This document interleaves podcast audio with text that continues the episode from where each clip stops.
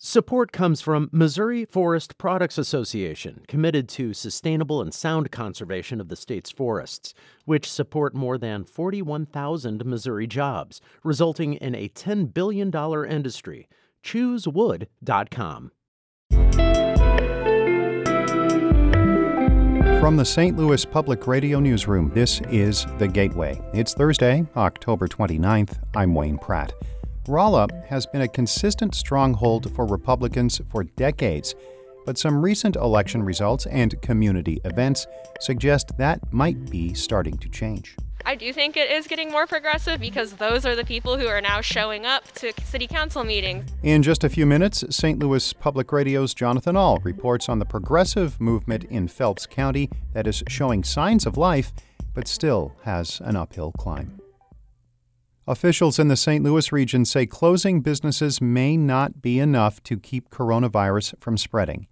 As St. Louis Public Radio's Chad Davis reports, they continue to stress that wearing masks and social distancing are the keys to keeping people safe. Dr. Alex Garza, head of the St. Louis Metropolitan Task Force, says everyone in the St. Louis region should wear masks in public.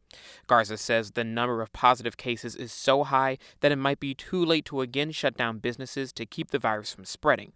He says that's why widespread mask use is now the most effective alternative. Even if we did shut down restaurants and bars, and I don't know how much of an impact that would have on transmission because there is so much now out in the community. I'm sure it would have some, but how much in order to really turn or bend the curve, I'm not sure that that would be able to accomplish that. St. Louis County Executive Sam Page and St. Louis Mayor Lyda Krewson say they're closely monitoring the number of positive cases.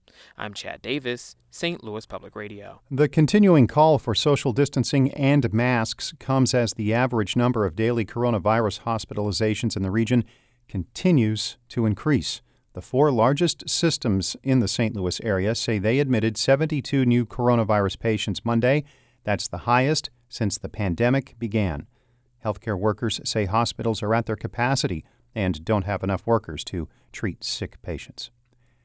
Healthcare is a key issue this election season, including in the congressional races for two House seats in southern Illinois.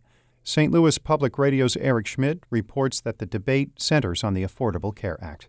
Around 35,000 people use the ACA to buy health insurance in Illinois' 12th and 13th congressional districts, which both include portions of the Metro East. For people like Jolene Baker, the ACA was a lifeline when she was in between jobs. The East St. Louisan says she has high blood pressure, arthritis, and other medical conditions that need consistent attention.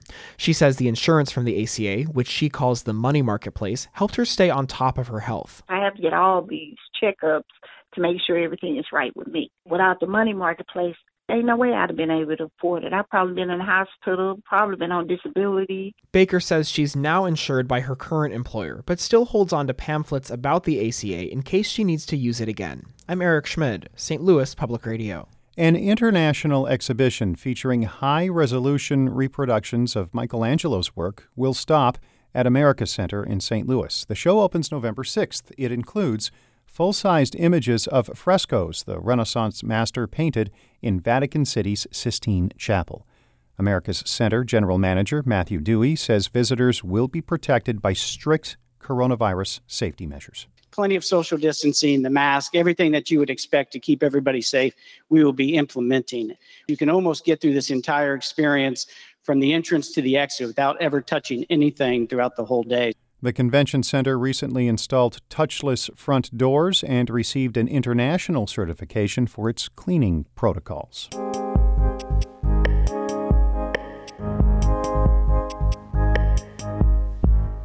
Phelps County and its biggest city, Rolla, have consistently voted for Republicans. Donald Trump won 68% of the vote in 2016, and no Republican on the ballot received less than 59%. But as St. Louis Public Radio's Jonathan Ahl reports, events of the last four years suggest the area might be becoming more progressive. In June, hundreds of people took to the streets of Rolla in a Black Lives Matter protest march. I believe that we will win! I believe that we will win! In September, Cori Bush came back to Rolla for a rally supporting causes including universal health care and racial justice. She's a progressive Democrat who upset longtime incumbent Lacy Clay in the primary in Missouri's 1st congressional district. I am back in Phelps County again.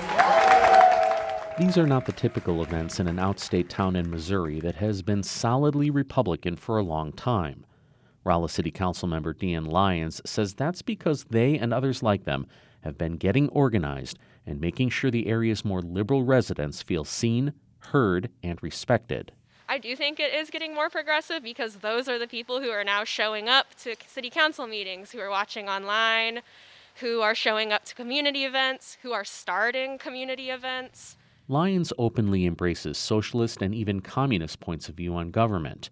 They were elected earlier this year and have been part of an effort with groups like Rolla for Progress and the Rolla Cannabis Action Network to try to push the area more to the left. But despite the rallies and strong social media presence, not everyone thinks political change is at hand. Lou Magdits is the mayor of Rolla. I think there's there's a there's an element within Rolla that is uh, small but very vocal. I don't think it's any more or less. I, I, don't I don't think Rolla has has changed that much. Magdits says Rolla and Phelps County are politically unique. The outstate and rural regions' conservatism is strong here, but he also says cultural diversity brought in by Missouri University of Science and Technology helps residents be open to new ideas.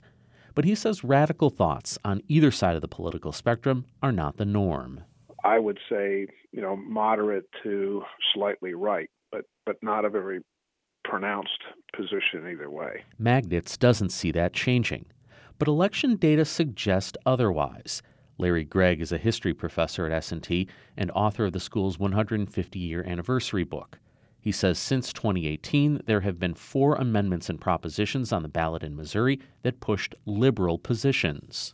If Phelps Countyans and Rolla residents were truly conservative, they would have voted all of those down. They voted for three of those. Gregg says local voters' support for medical marijuana, a higher minimum wage, and the Clean Missouri Amendment in 2016 show some strong progressive thought, even when those same voters overwhelmingly elected Republican representatives who opposed those same proposals.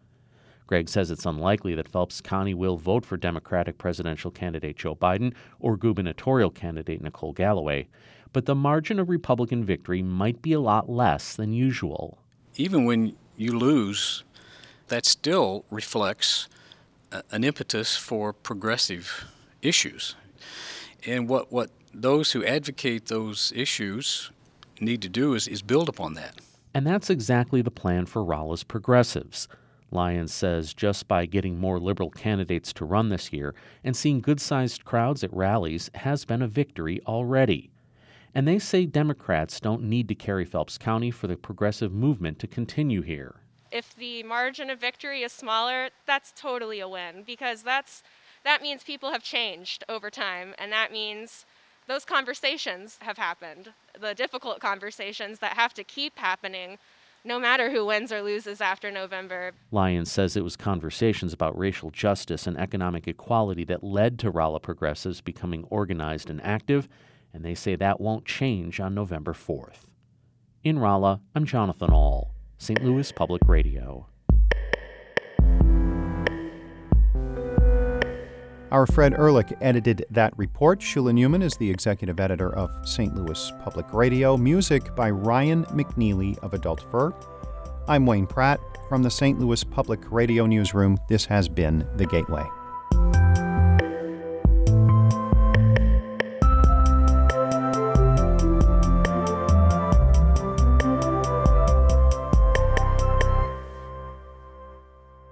Support comes from the Missouri Forest Products Association. Missouri produces wood pallets, railroad ties, white oak barrels, hardwood floors, and more. Details on the variety of products made in the state are at choosewood.com.